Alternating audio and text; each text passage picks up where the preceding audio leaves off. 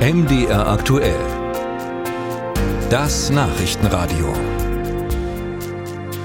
Die Chipkrise und die schlechter werdende Beziehung zu China haben zu einem regelrechten Wettlauf im Westen geführt. Überall in Nordamerika und der EU werden Pläne für eigene Fertigungsanlagen von Chips aufgelegt. Die jüngsten Lieferengpässe haben auch die Bundesregierung auf den Plan gerufen. Vielerorts werden eilig neue Werke hochgezogen. Hier bei uns zum Beispiel in Magdeburg. Doch nach Ansicht des Leibniz-Instituts für Wirtschaftsforschung Halle schießt Deutschland dabei mitunter auch über das Ziel hinaus. Professor Reins Grob ist ein führender Ökonom hierzulande und seit 2014 Präsident des IWH. Guten Tag. Guten Tag, Herr Mayer. Warum halten Sie es äh, von Halle aus betrachtet nicht für eine gute Idee, den Bau von Chipfabriken in Ostdeutschland zu fördern? Ähm, ich würde mal so sagen, der Staat ist notorisch schlecht darin, Zukunftstechnologien zu entwickeln. Und ich verstehe die geostrategischen Überlegungen, die Sie gerade auch schon erwähnt haben in der Anmoderation. Aber ich glaube, wir sollten äh, vorsichtig sein, mit wie viel Geld wir für solche Dinge ausgeben. Wir sollten uns freuen, dass die Amerikaner ähm, ihre äh, Chipproduktion oder Batterieproduktion subventionieren wollen, weil wir sie dann Batterien und Chips billiger kaufen können.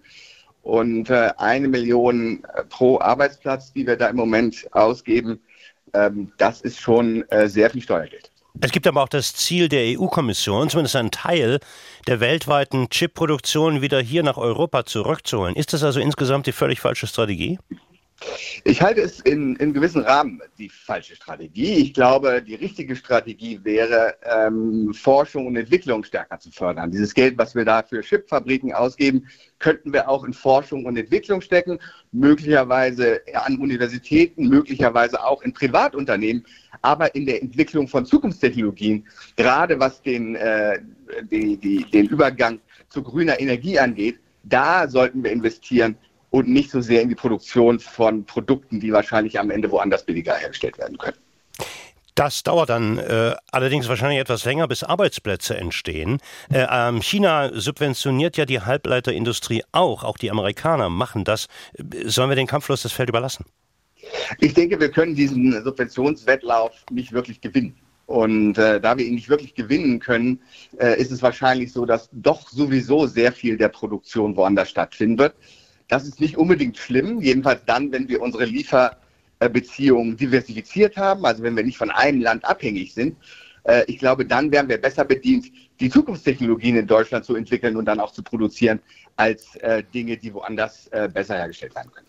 Auch in Magdeburg sollen neue Chipfabriken entstehen. Wie gesagt, Intel will bis zu 17 Milliarden Euro investieren und fordert entsprechende Subventionen.